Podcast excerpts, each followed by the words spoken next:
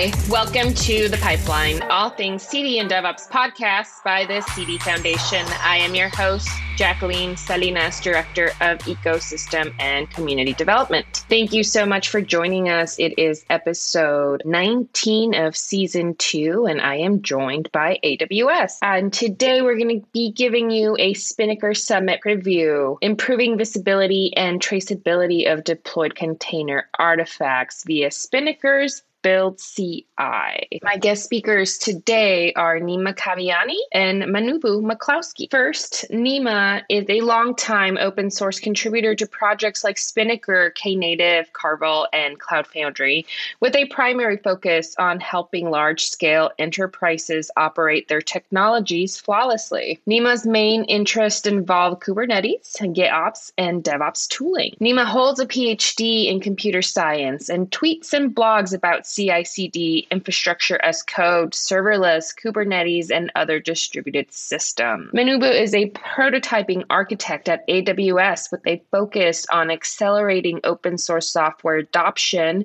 in large enterprises. Manabu's interests Manabu's interests include continuous delivery, serverless computing, and machine learning. Thank you both so much for joining us today. So, Manabu, welcome to the pipeline. Thanks so much for joining us today. Um, as we always do, we kick off our episodes with my DevOps journey. So, can you share with us what your DevOps journey looked like? Um, yeah. Um, see, I started out as a um, help desk support uh, person, uh, like a lot of uh, you know IT um, personnel uh, stuff, right? And from there, uh, I became a system administrator for a Linux uh, environment, so that got me interested in you know automating a lot of things. Um, as you may know, uh, Linux uh, relies heavily on automation, and it's very easy to do. Right. Uh, so from there, um, I got into like you know bunch of scripting, and you know um, started doing like chef recipe, and you know uh, doing Ansible um, automation and all that. And then from there, um, I got involved into uh, AWS, and uh, from there,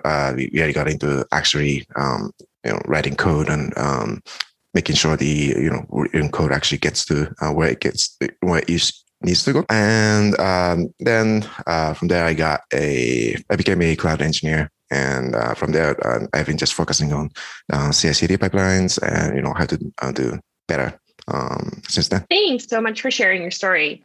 Nima, can you share your DevOps journey with us? Sure. So for me, it actually goes back probably like 10, 15 years ago when I started um, with a startup um, on healthcare. Um, so I joined basically as the first backend engineer to the startup. And, you know, as as part of my role, I had to write back backend code, but also I had to do a lot of, you know, making sure that the code actually works properly, compiles properly, deploys to our servers, and you know that at the end of the day it actually does what it's supposed to. So that got me into you know looking at different ci-cd platforms. I started experimenting with chef and puppet back then um, writing a lot of scripts for chef and puppet in order to get things rolled. But then um, you know things changed. I moved down to san francisco started working on cloud foundry and you know like the world was totally different. It was mostly about um, you know continuous delivery there. It was like very heavily uh, um,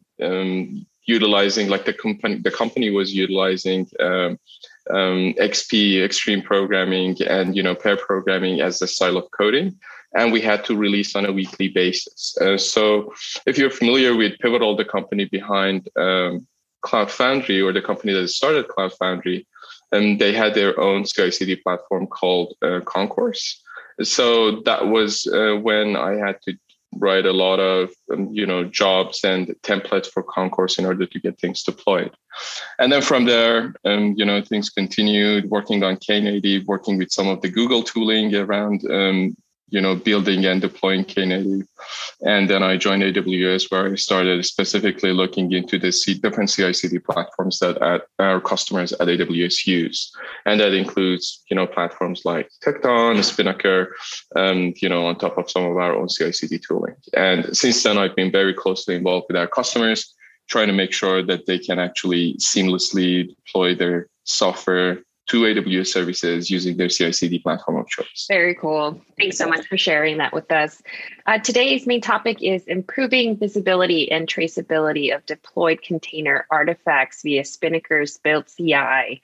uh, which is a talk that you will be having at Spinnaker Summit um, this coming June.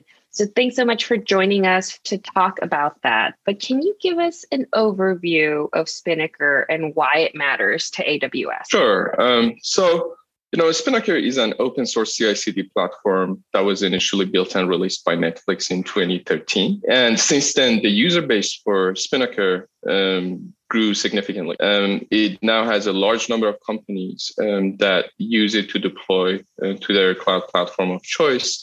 And some of our major AWS customers also use Spinnaker to deploy their software to AWS services. Um, one of the reasons Spinnaker has been popular uh, is because it's extensible. And people have been able to build integrations with the cloud platform that they wanted to deploy their software to. Um, and so um, they have the freedom of choosing where to want to where, where they want to deploy and basically benefit from a multi-cloud strategy. Um, for aws also we build integrations with ec2 ecs um, lambda among other services.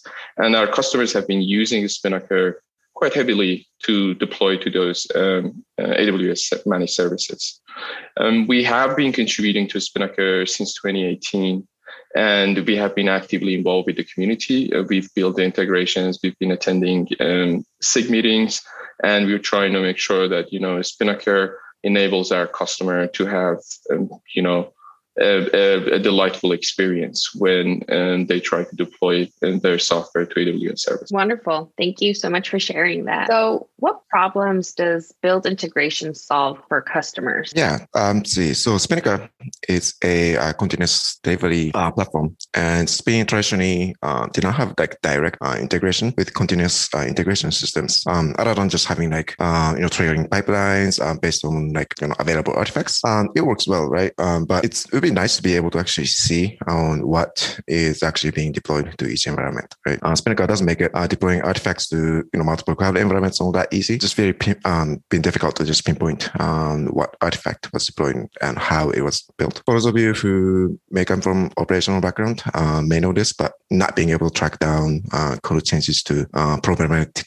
um, artifacts is very frustrating, right? Especially when you're dealing with like Prometheus container images, like in production, um, you know, not being able to trace what code change caused this problem is very, very frustrating. Um, so some customers may have built like a wrapper around Spinnaker to trace um, artifact flow, um, you know, being able to uh, track down, you know, when it was written to being deployed um, using like a just custom wrapper. But with this plugin, customers do not uh, need to do that. I mean, there are cases that they, they may need it as well, but um, at least they can see uh, what Git uh, commits corresponds to what container image, um, you know, for the most part without having to use a wrap. Uh, so it provides a uh, product customers a way to trace a deployed container image to its source code and make the deployment uh, debugging process um, easier and faster. Great. Thank you so much. How does this empower the Spinnaker community to integrate their build systems, code repos, and container registries into their deployment? Um, sure. So, you know, at the end of the day, CI/CD is about enhanced productivity, right? And and the Spinnaker is really no exception. Um, what we want to do is to enable engineers to deliver faster and more reliably, exactly like Manabu said. And you know, in the past for a Spinnaker, it's been difficult to um, track changes and understand what gets deployed to a production environment. And this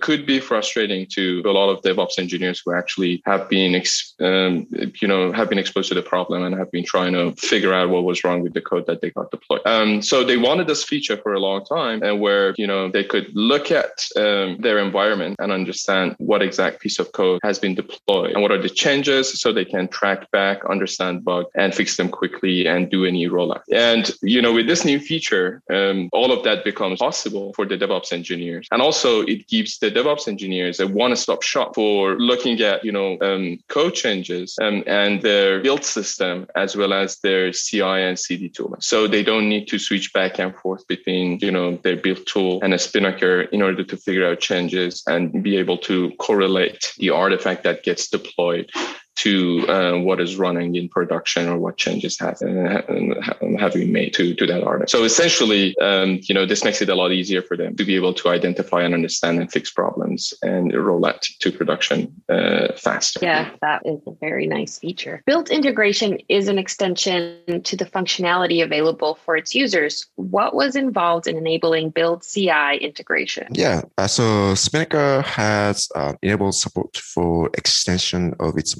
microservices using a plugin framework. It makes development of plugins easy, and there are many plugins that uh, Spinnaker customers have developed. Uh, some of them may, may not be open source, uh, but there are lots um, available there. Uh, what we have built is the first plugin for the uh, Igor uh, microservice outside of Netflix. Igor is mainly an interface to interact with continuous integration systems and source management systems. So it's a great microservice to develop this plugin against. When we started working on this, basic building blocks to implement this was there, mostly thanks to um, uh, works uh, done by Netflix. Uh, but we had to make some changes to Jenkins support implementation in Igor as well. Uh, we had to add uh, like more add you know, REST endpoints, um, ensure certain information uh, about container images are available, you know, all that fun stuff. And we also had to get guidance from Netflix as well as the community on how it should be done. We really couldn't have done this without the help from the community as well. So it was definitely a joint effort. Very cool. So what are the next steps and where is the work heading? So for now,